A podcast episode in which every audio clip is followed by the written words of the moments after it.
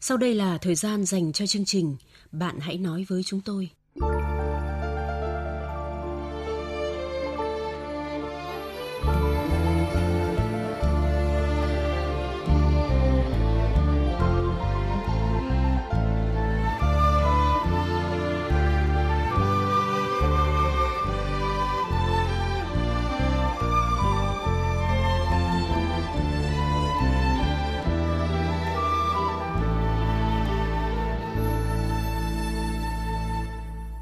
Các biên tập viên Châu Anh và anh Tuấn xin chào các bạn.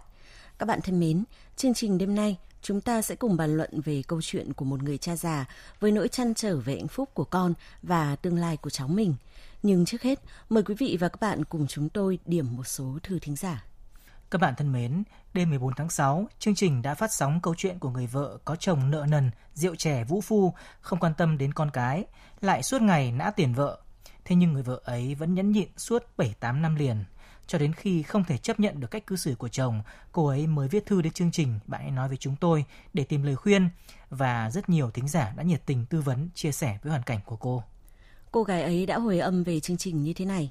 Nghe và đọc được những lời khuyên của thính giả, em càng cần phải thừa nhận rằng bao năm nay mình đã nhu nhược khi cho chồng quá nhiều cơ hội, nhưng anh ta không sửa sai. Với những bạn trẻ khác, việc ly hôn có lẽ là đơn giản, nhưng thực sự với em, đó là một rào cản quá lớn. Em không còn tình yêu với chồng, nhưng anh ta là một người rất tiêu cực. Những lúc vợ chồng mâu thuẫn, anh ta thường đe dọa sẽ chết đi hoặc đâm chết em nếu biết em trai gái. Em thừa nhận, dù em có chồng, nhưng ra ngoài rất nhiều người quý mến, dành tình cảm cho em. Nhưng em chưa bao giờ mảy may suy nghĩ sẽ phản bội chồng. Em lấy phải người chồng kém hiểu biết, mù quáng, suy nghĩ thấp, em biết. Nhưng em rất sợ làm hại một con người, sợ mình vô tình là kẻ ác khi không cố gắng cảm hóa họ. Nhưng sau khi thính giả chia sẻ, nhất định em sẽ bỏ anh ta theo cách tốt đẹp nhất để không ảnh hưởng đến con và mong là anh ta sẽ sống tốt. Có thể sẽ rất khó khăn với em, nhưng trong suy nghĩ của em, anh ta không bao giờ có tương lai nữa. Em cảm ơn chương trình rất nhiều khi cho em lời khuyên lúc bế tắc nhất. Vâng, à, mong rằng mẹ con bạn sẽ sớm tìm được hạnh phúc. Một thính giả Đắk Lắc gửi thư với chương trình chia sẻ câu chuyện của mình như thế này. Em năm nay 24 tuổi, sinh ra trong một gia đình gia giáo. Hiện em đã tốt nghiệp và đang đi làm trái ngành với mức thu nhập bấp bênh. Cái đây 2 tháng, em lên mạng xã hội thì đọc được chia sẻ của một bạn hướng dẫn đầu tư tiền ảo để sinh lời. Nói là đầu tư tiền ảo, nhưng bản chất của nó như là đánh bạc. Ban đầu em chỉ chơi cho vui với số tiền nhỏ và cũng có lời, nhưng đồng tiền đã làm tham vọng của em trỗi dậy. Em bắt đầu nạp vào số tiền lớn, nhưng lần này mất nhiều hơn là được. Vì muốn gỡ lại khoản tiền đã mất, em đã đi vay để tiếp tục đầu tư. Ai ngờ số tiền vay cũng mất trắng theo thời gian. Em thật sự rất thất vọng về bản thân và hiện tại em đang có những suy nghĩ tiêu cực. Vốn em muốn kiếm tiền để giúp bố mẹ có cuộc sống đầy đủ hơn, nhưng nay lại lâm vào hoàn cảnh nợ nần như thế này. Em không dám nói với người thân vì em biết khi nghe em nợ, bố mẹ sẽ bị sốc. Hiện giờ em thật sự rất thất vọng về bản thân. Vâng, bạn gái trẻ thân mến, thật ra thì ai trong chúng ta cũng mong muốn có kinh tế khá giả, cuộc sống sung túc và an nhàn. Chúng ta học tập, lao động và phấn đấu có thể vì những điều gì đó, nhưng chắc chắn không thể nằm ngoài mục đích là kiếm tiền để ổn định cuộc sống của gia đình và bản thân. Thế nên ham làm giàu cũng là chuyện thường tình, nhưng tiếc rằng nhiều người, trong đó có bạn, đã quá nóng vội và muốn làm giàu thật chóng vánh, dễ dàng mà không mất công sức gì. Chưa biết đi đã muốn chạy, bạn đã lỡ leo lên lưng cọp nên mới lâm vào tình cảnh nợ nần như bây giờ. Từ một sai lầm nhỏ, nếu không biết dừng lại, có thể bạn sẽ phải gánh một hậu quả rất lớn. Thật may là bạn đã nhận ra sai lầm của mình. Dừng lại lúc này vẫn chưa muộn bạn ạ. Thế nhưng nếu một mình bạn xoay sở thì chắc chắn là sẽ càng gỡ càng rối. Và thực tế là hiện giờ bạn đang loay hoay không biết làm thế nào và đã có những suy nghĩ tiêu cực rồi. Vì thế bạn cần nói chuyện này cho bố mẹ biết – bạn có thể lựa chọn thời điểm, lựa chọn cách nói phù hợp để không gây sốc cho bố mẹ. Sau đó cả nhà sẽ cùng thương lượng xem làm thế nào để trả khoản nợ đó. Chắc chắn không người bố người mẹ nào thấy con gặp nạn mà không cứu. Có thể bố mẹ bạn sẽ đau lòng, sẽ tức giận, nhưng tôi vẫn muốn nói lại rằng đừng để đến lúc quá muộn và có hối cũng không kịp. Một cơn sốc nhẹ chắc chắn sẽ dễ chịu hơn nhiều so với một tin sốc kinh hoàng. Nếu có điều gì không hay xảy đến với bạn, bạn cũng nên nhớ kỹ bài học đắt giá này để biết cân nhắc, suy nghĩ kỹ trước khi làm bất cứ việc gì, nhất là trước những lời quảng cáo, mời chào, làm giàu không khó. Chúng tôi mong sớm nhận được hồi âm vui của bạn.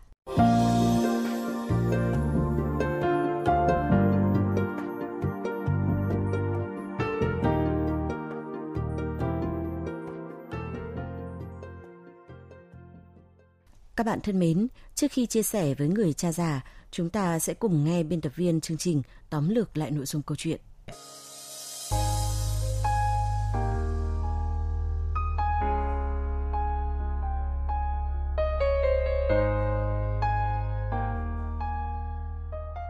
Tôi năm nay 67 tuổi, vợ tôi 65 tuổi. Chúng tôi có ba người con, hai trai một gái. Năm 22 tuổi, con gái tôi kết hôn, nhưng chỉ hai năm sau, con rể tôi đã qua đời vì bệnh tật. Lúc đó, hai đứa vẫn chưa có con. Sau một năm chịu tan chồng, bố mẹ chồng cho con tôi về ở cùng vợ chồng tôi. Con gái tôi mở tiệm làm đầu và hiện đã có thu nhập ổn định. Bốn năm trước, con tôi quen một người đàn ông là khách quen của quán anh này hơn con tôi 10 tuổi, đã có một đời vợ và đã có một cô con gái. Anh ta đã về gia đình tôi chơi một đôi lần và có ý định làm bạn với con gái tôi. Qua đôi lần tiếp xúc, con tôi cũng ưng thuận và đã đến thăm gia đình anh ta. Con gái anh ta rất mong muốn con tôi về làm mẹ kế. Năm 2018, anh ta xây dựng gia đình cho con rồi sống một mình chứ không có ý định cưới xin với con gái tôi. Cũng trong thời gian đó, con gái tôi phát hiện mình đã có bầu với anh ta. Con gái tôi lúc đó đã 35 tuổi. Đi bước nữa cũng khó có thể gặp người như ý nên muốn ở vậy nuôi con. Cả gia đình tôi đều nhất trí với quyết định này. Con gái tôi cũng đã chủ động gọi điện báo cho người đàn ông kia biết chuyện, nhưng anh ta chỉ trả lời là tùy em quyết định. Hai năm trước, cháu tôi ra đời. Đó là một bé trai kháu khỉnh, khi đi làm thủ tục khai sinh cho cháu, tôi phải thú thực trước cơ quan xã là con tôi sinh con ngoài gia thú để cháu tôi được mang họ mẹ. Khi mẹ con cháu về nhà, người đàn ông kia có gửi quà cho cháu. Em gái của anh ta cũng đến nhà tôi chơi. Khi cháu bé đầy tháng, gia đình tôi đã có ý kiến với họ hàng và xử lễ đến nhà thờ họ xin được cho cháu bé nhập họ mẹ và xin cho hai mẹ con làm một hộ như mọi gia đình trong họ.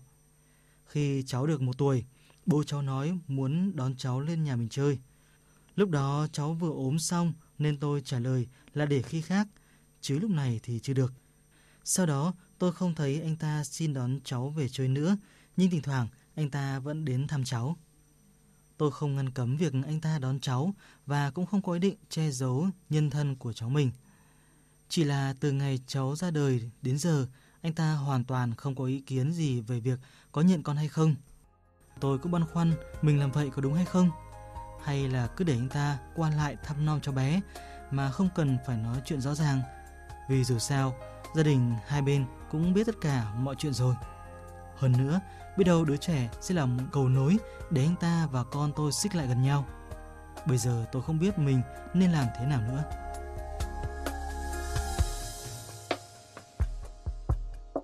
Các bạn thân mến, cha mẹ nào thì cũng thương con Ông bà nào cũng yêu cháu, thế nên người đàn ông trong câu chuyện này luôn sẵn lòng giang tay che chở, bao bọc cho con gái và chăm sóc, nuôi nấng đứa cháu ngoại thiếu thốn tình cảm của cha.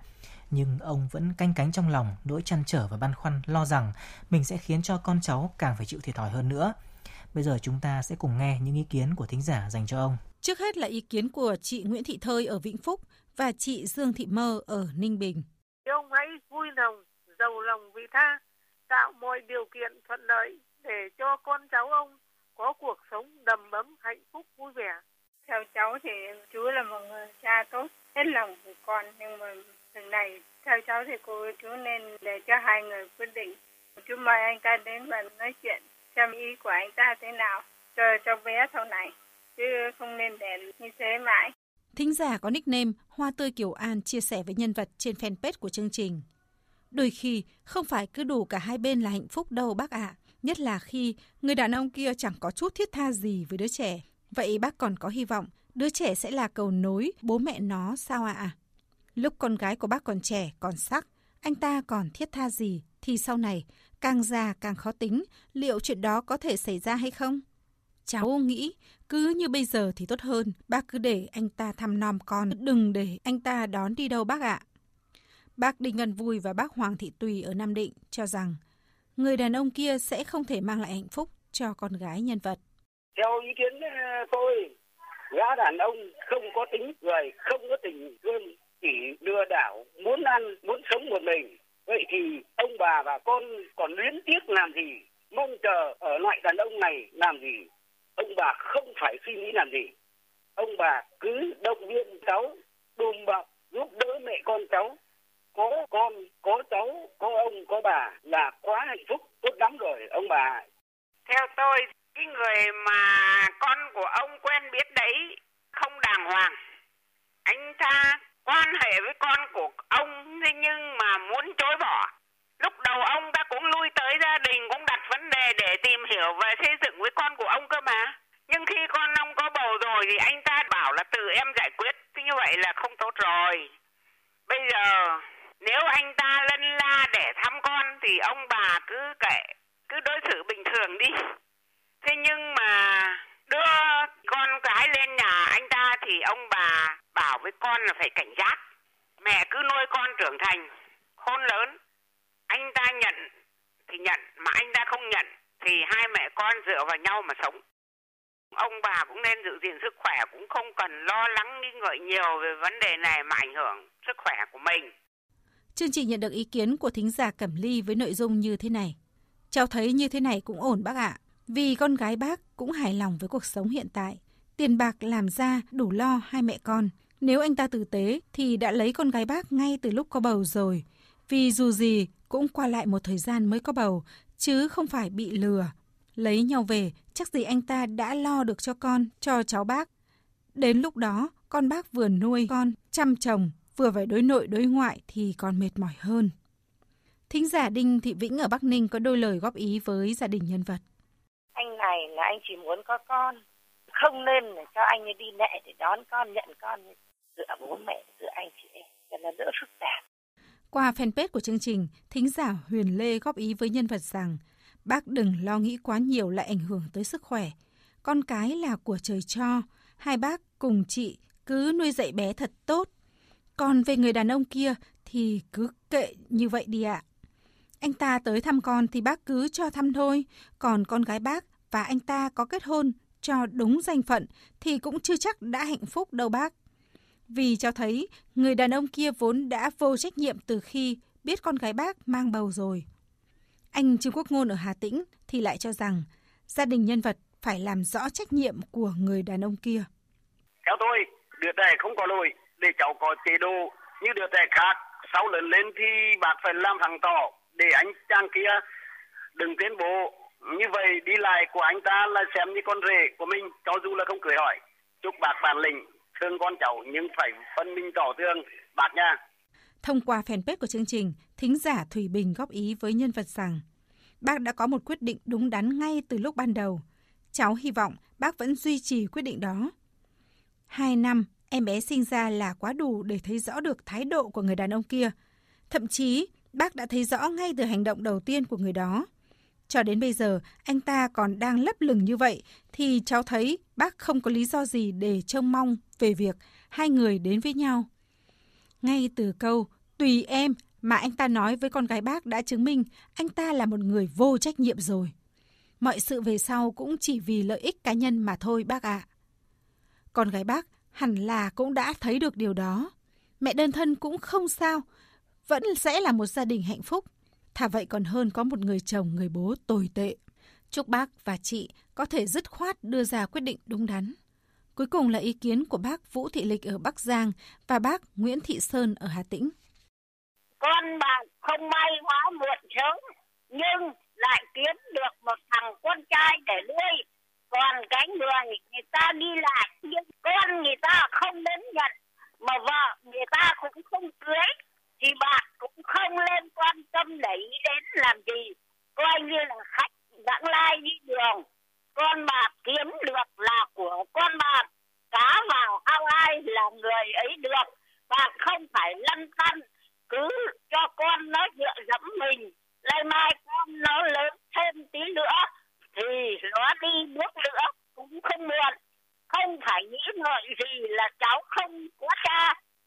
bố mà không trông nom cẩn thận cũng coi như không có bố ông ba làm như vậy là rất đúng không có gì quý hơn con cháu cả.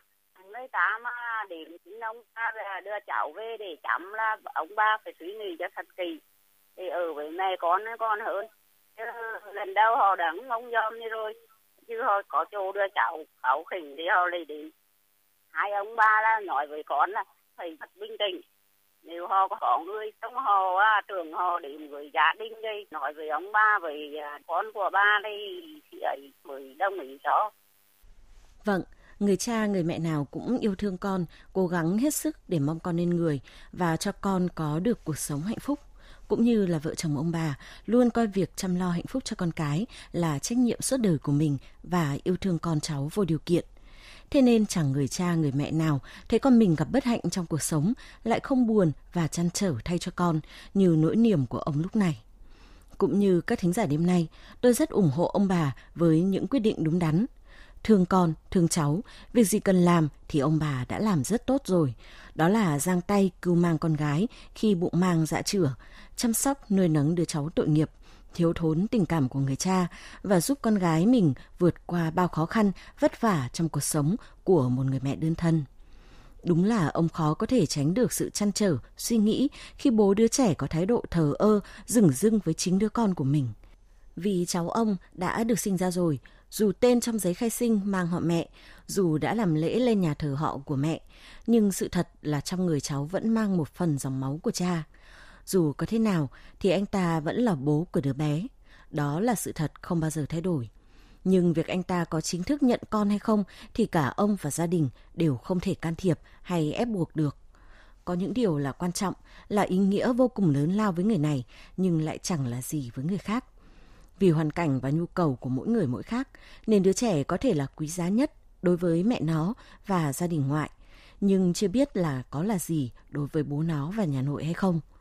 Còn chuyện tình cảm của con, chuyện đứa bé với cha nó và gia đình nhà nội, ông hãy để cho con gái mình tự quyết định. Vì cô ấy đã trưởng thành, cô ấy phải sống cuộc đời của mình, dù là có hay không có ông bà ở bên cạnh.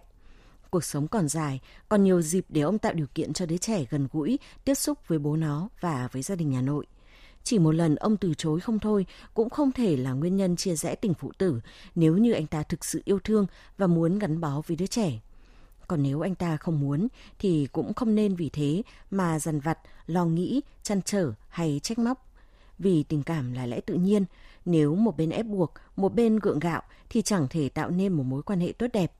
Thậm chí khi đó, đứa trẻ lại chịu tổn thương nhiều hơn chỉ vì ý chí của người lớn. Mẹ con cô ấy còn ở với ông bà, nên không chỉ hôm nay mà cả sau này nữa, họ vẫn rất cần sự yêu thương, giúp đỡ của ông bà. Vợ chồng ông bà đã giúp con gái mình vượt qua giai đoạn khó khăn nhất trong cuộc sống rồi và tất cả chắc chắn vẫn sẽ tiếp tục sống tốt trong tương lai. Nên nếu được cha nó nhận con thì tốt, không được thì ông bà và mẹ cháu vẫn có thể nuôi nấng, chăm sóc, dành cho cháu tình yêu thương và dạy bảo cháu nên người. Tôi nghĩ đó mới chính là niềm vui, là ý nghĩa lớn lao mà ông bà cần nghĩ đến ông ạ.